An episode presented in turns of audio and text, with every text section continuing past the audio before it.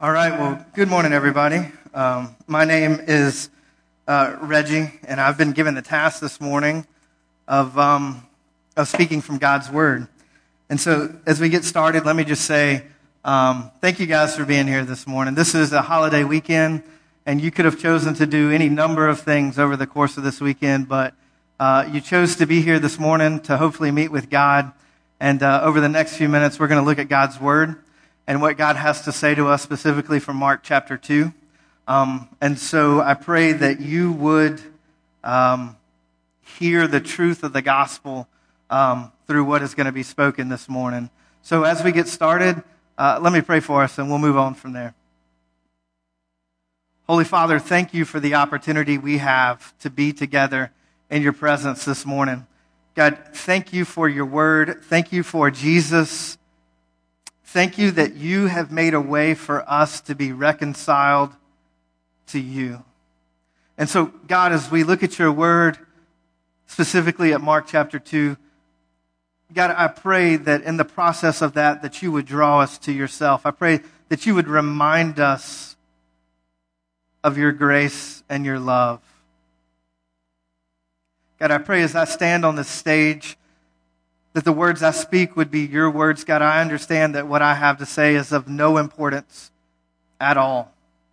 But God, what your word would say to us, what you would say to us, is of utmost importance. And so, God, I pray that we would hear from you and you alone this morning. God, I pray that you would simply use me as an instrument of your grace and mercy, an instrument of your love, an instrument of the gospel, that Christ might be exalted and that we might be drawn to you.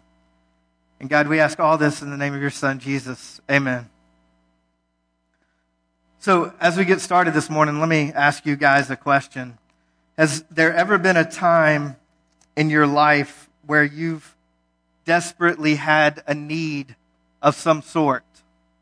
Has there ever been a time where you've needed something? Maybe a financial need, maybe a relational need, an emotional need, a physical need of healing whatever it may be, a need to be accepted or appreciated, a need to be loved, or, or maybe on a much more um, real level, have you ever experienced the need, right? I just need to pay my bills this month. I just, I just need to pay the rent.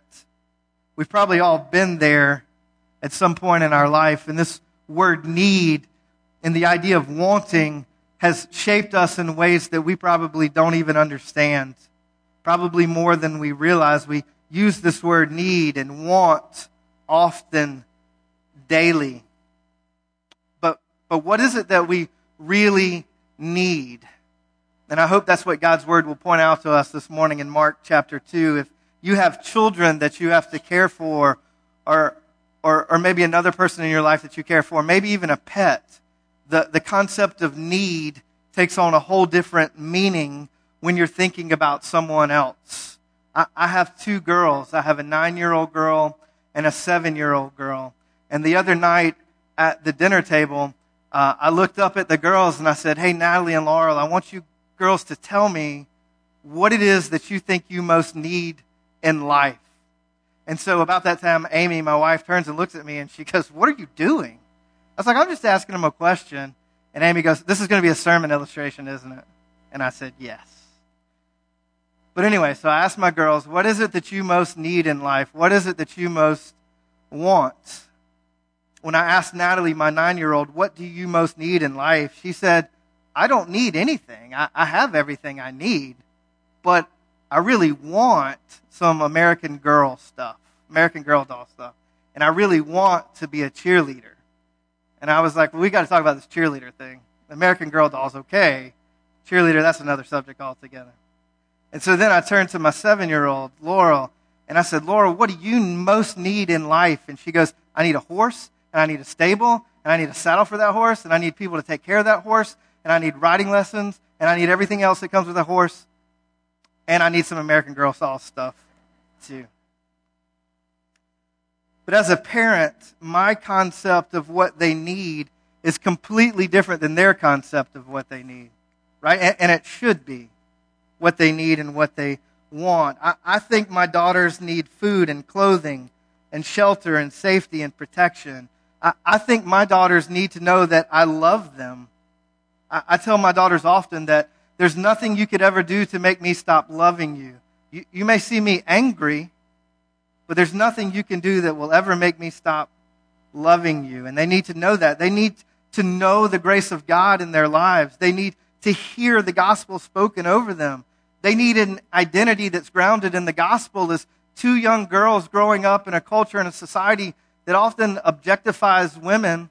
I want them to have an identity that's found and rooted in Christ and in what they mean to a loving, holy, heavenly Father. I don't want their identity to be made in the image of our culture and our media. I want their identity to be rooted in the gospel, right? That's what they need. That's what I think they need anyway. Being a cheerleader, having some American Girls doll stuff, that's, that's great. That's not what they need. And we, we're often like little children when it comes to Jesus. We want a Savior who is going to give us what we want when we want it who is going to leave alone the things that we want left alone, but who's going to give us things that will make us happy, sort of like Santa Claus does. And oftentimes, when we look at Jesus, we expect him to do those things. He, he better do those things. But that's not really the Jesus we need, nor is it really the Jesus that we find in Scripture. In Mark chapter 2, where we're going to be looking this morning, Jesus encounters this man with a very real physical need, something that he could not overcome on his own. And Jesus changes the game on him. He looks down into the depths of this man's soul, and Jesus understood his deepest needs. And even though in this passage we see Jesus healing this man's body, that's not where Jesus started. When he finally did raise him up to walk again, he did so with a purpose, and there was a meaning behind it. But before he ever got to that point, Jesus looked at this man and gave him something he needed that this guy probably didn't even realize. Mark chapter 2, verses 1 through 12, if you want to turn there. Mark chapter 2, verses 1 through 12. When he returned to Capernaum after some days, it was reported that he was at home. Many were gathered together so that there was no more room, not even at the door, and he was preaching the word to them. And they came, bringing to him a paralytic carried by four men. When they could not get near him because of the crowd, they removed the roof above him. When they had made an opening, they let down the bed on which the paralytic lay. When Jesus saw their faith, he said to the paralytic, Son, your sins are forgiven. Now, some of the scribes were sitting there questioning in their hearts, Why does this man speak like that? He is blaspheming. Who can forgive sins but God alone? And immediately Jesus, perceiving in the spirit that, that they thus questioned within themselves, said to them, Why do you question these things in your hearts? Which is easier, to say to the paralytic, Your sons are forgiven, or to say, Rise, take up your bed, and walk? but that you may know that the Son of Man has authority on earth to forgive sins, he said to the paralytic, I say to you, rise, pick up your bed, and go home.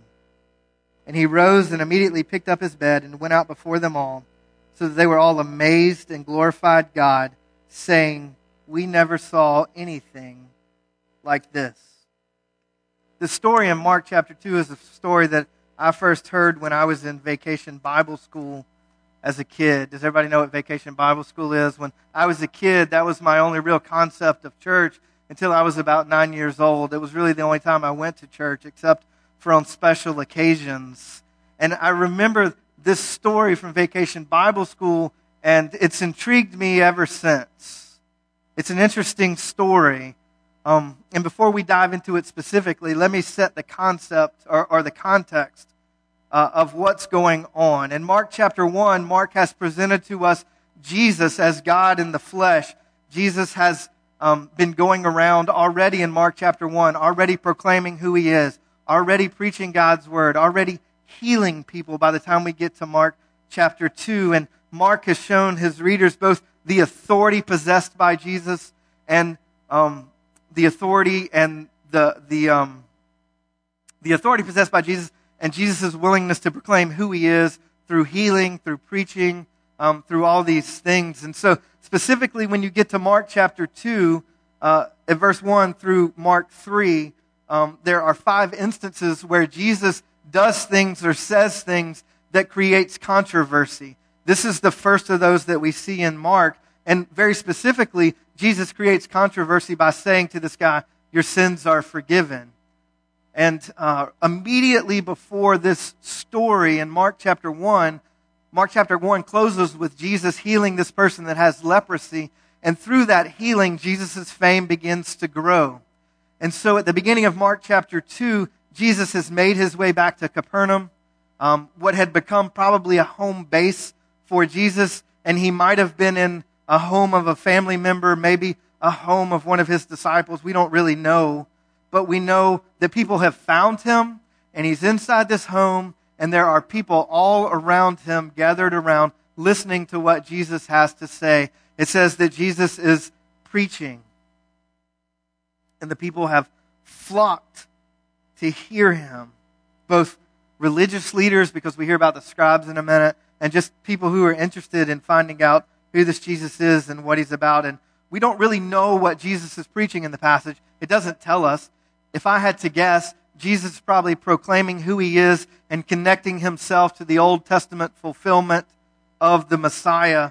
Specifically, that's what he does in verse 5, right? Isaiah 43 25 says this I, I am he who blots out your transgression for my own sake, and I will not remember your sins.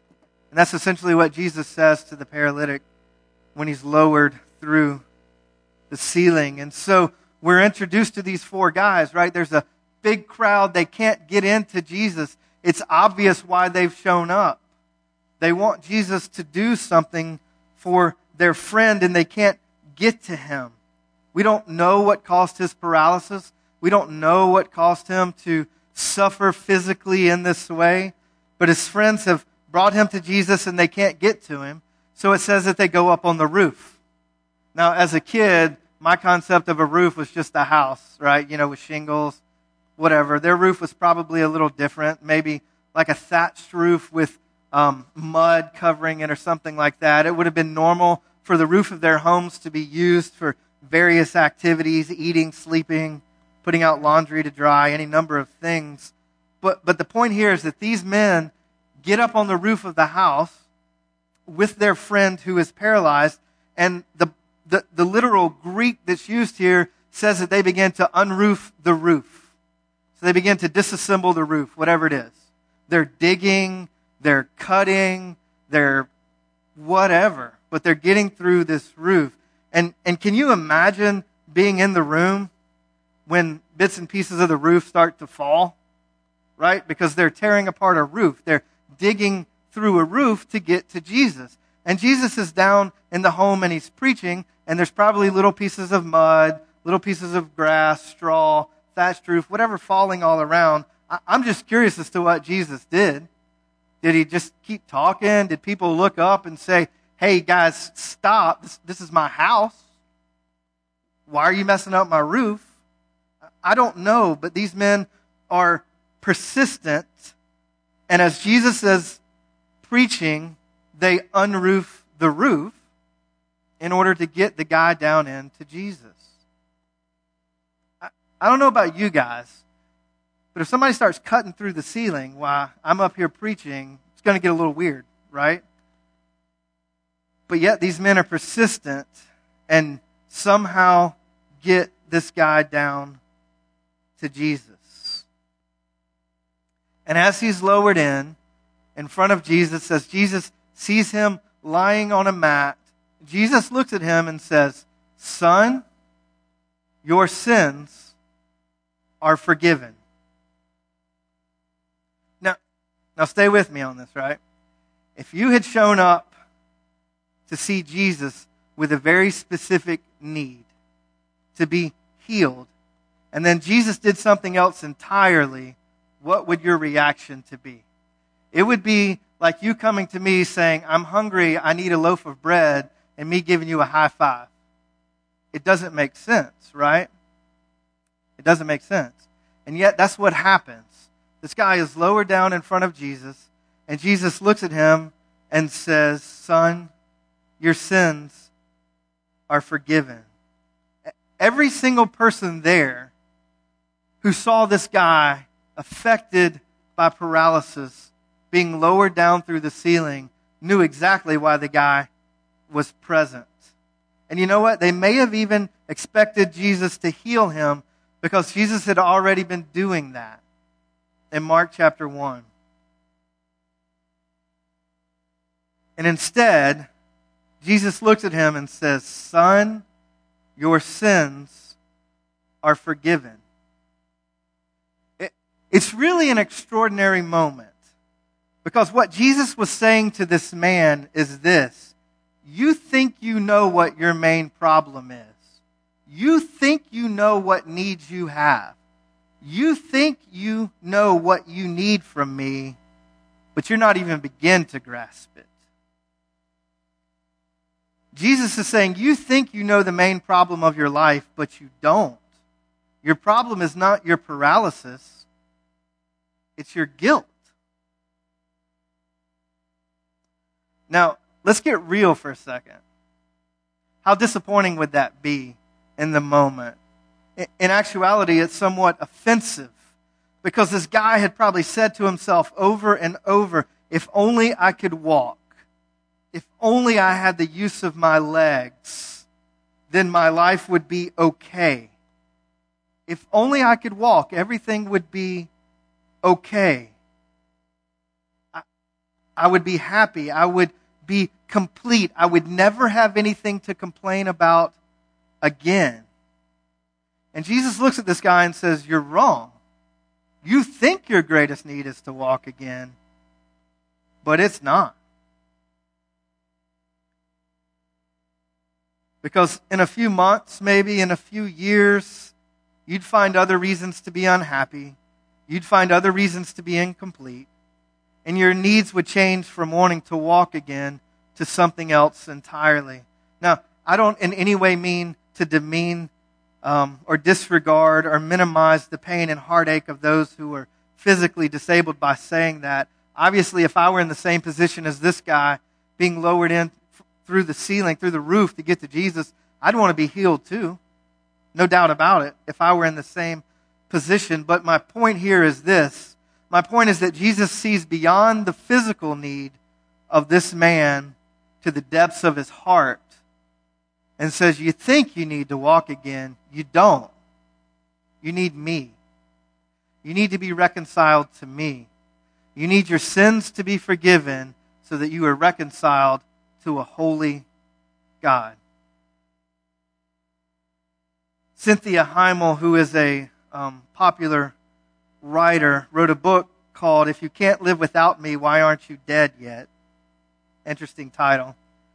Wrote these words when examining our modern celebrity obsessed culture and specifically the words that I'm about to quote to you. She, she wrote about certain celebrities who had pursued fame and recognition as a way of pursuing happiness and fulfillment. And when they found celebrity and fame, it wasn't what they expected. She wrote this All their fantasies have been realized, yet the reality was still the same. If they were miserable before, miserable before, they were twice as miserable now. Because that giant thing they were striving for, that, that fame thing that was going to make everything okay, that was going to make their lives bearable, that was going to provide them with personal fulfillment and happiness had happened, and nothing changed. They were still them. The disillusionment turned them howling and insufferable. King Solomon in the book of Ecclesiastes puts it this way Vanity of vanities, says the preacher, vanity of vanities. All is vanity. What does man gain by all the toil at which he toils under the sun. How many of you guys remember being 16 years old? Anybody? I just turned 40. So 16 is a long time ago for me. But here's what I do remember about being 16.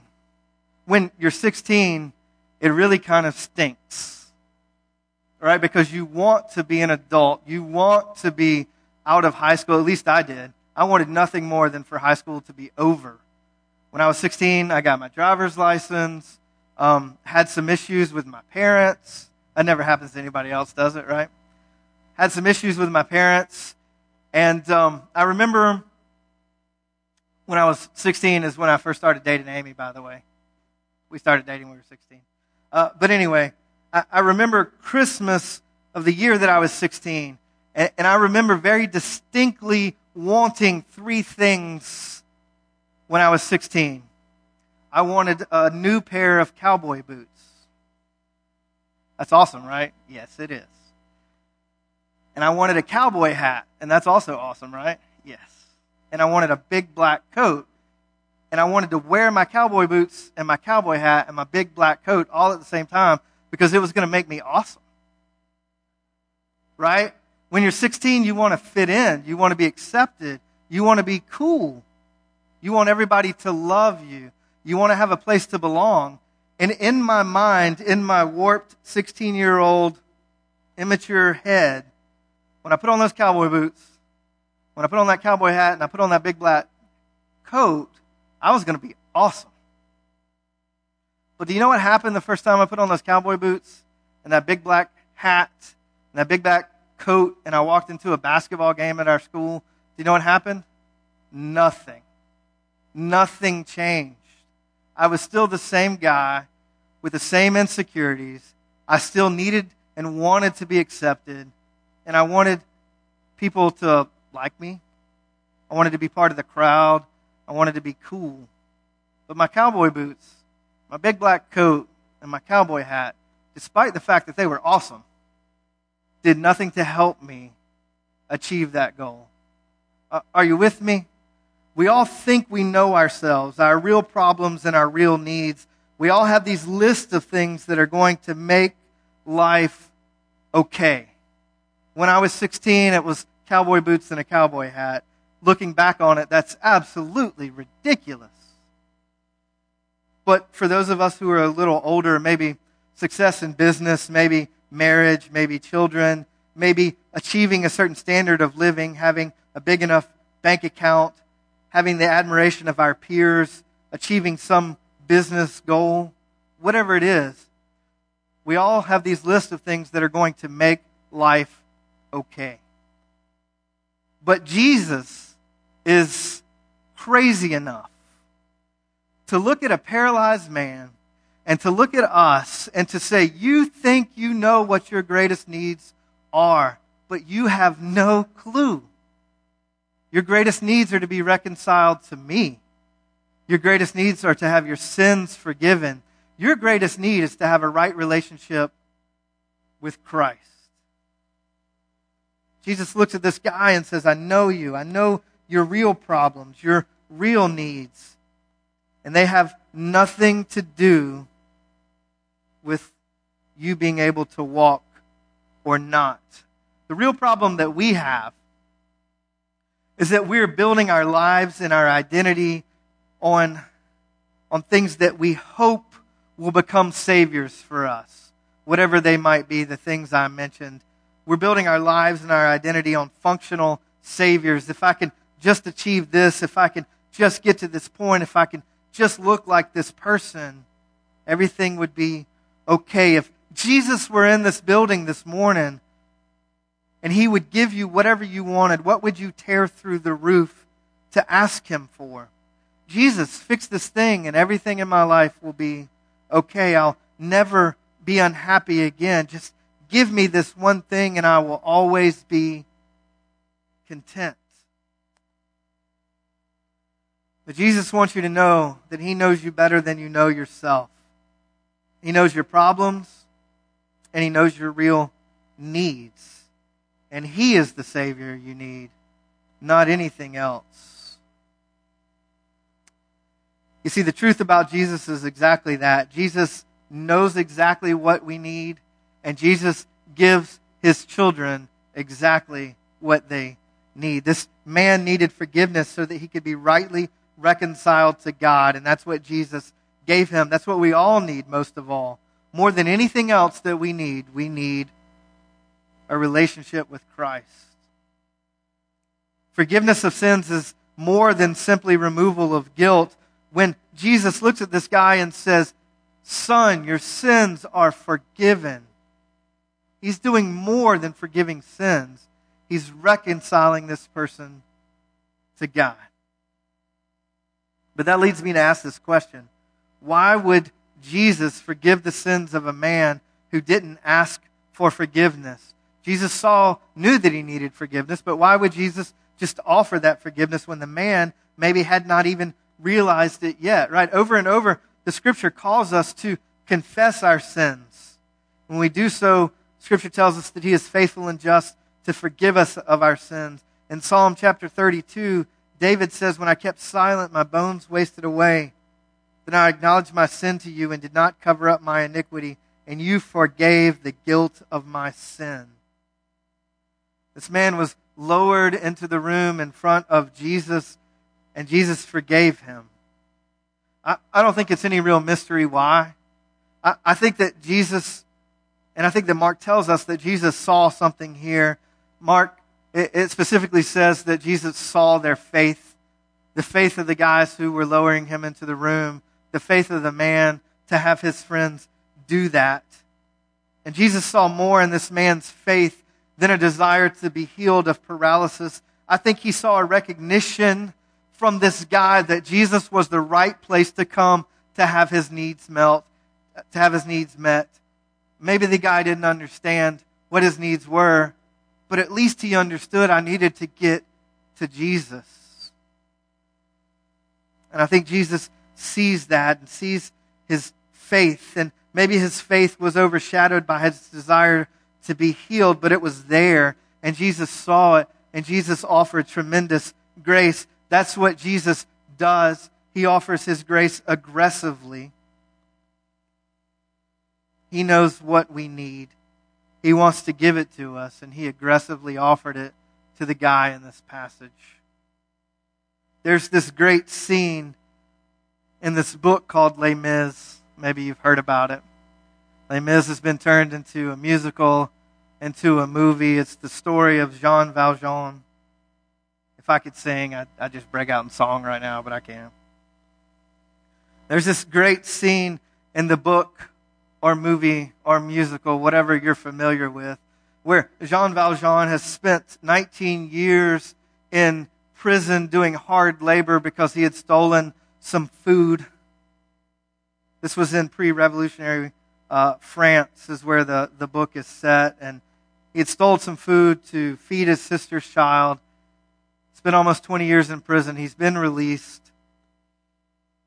And Jean Valjean is given the opportunity to stay one night with a priest.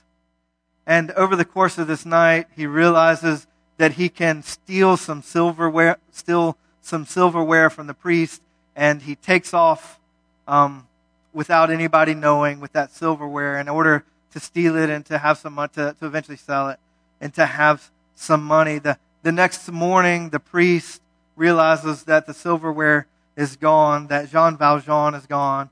And as he sits down to eat, I, I think that's the setting, as he sits down to eat, some, um, some police or constables or whoever it was bring Jean Valjean back to the priest. And they ask him, they say, essentially, um, this guy told us that you said he could have the silverware uh, do you want to prosecute him? Do you want to do whatever? And rather than seeking punishment, the priest looks at Jean Valjean and says, Ah, here you are, he exclaimed, looking at Jean Valjean. I am glad to see you. Well, how, well but how is this? I, I gave you the candlesticks too, which are of silver like the rest, and for which you can certainly get 200 francs. Why did you not carry them away with your forks and your spoons? And Jean Valjean opened his eyes wide and stared at the venerable bishop with an, with an expression which no human tongue can render any account of. It's aggressive grace. It's a picture of aggressive grace, just like the grace Jesus offered to this man. This is a pivotal scene in this book because Jean Valjean is forever changed by an encounter with grace and forever changed by an encounter with forgiveness. He didn't ask for it. He certainly didn't deserve it. but he was given grace none the less. This man in Mark chapter 2 did not ask for grace, but at least he knew to come to Jesus. And Jesus recognized his need for reconciliation. Jesus recognized his faith and offered him some very bold and aggressive grace because that's who Jesus is and that's what Jesus is about. From there in the story, we read about what happened a few seconds ago, a few minutes ago. We, we see Jesus come face to face with these religious leaders who were present, but they didn't like what Jesus had to say. They, they recognized very clearly when Jesus looked at this guy and said, Your sons are forget, your sins are forget, son, your sins are forgiven, that what Jesus was doing was proclaiming his own di- divinity. And in that moment, they, they realized, the people present realized that Jesus was either blaspheming against God, he was claiming to be God, or he was just crazy. And they went the route that this man is blaspheming God. They were left with the choice, and they chose to believe that Jesus was not who he was claiming to be. Because they understood clearly what Jesus was saying to this man. Jesus was, say, was saying, All of your sins have been against me. I am not just your healer, I am God. I am your Savior, and I am your Lord. Jesus goes on to provoke these religious leaders in a way that only Jesus can. He says to them, Which is easier to say your sins are forgiven or to say, Get, get up, take your mat, and walk? And he turns to the man who had been just given the thing he needed most forgiveness and reconciliation with God, and he gives him what he most wanted to be able to walk. And in the process of doing that, make no mistake about it, Jesus was openly declaring to the world that he was the Messiah, that he was the Savior, that he was God in the flesh, come to bring reconciliation and peace to earth.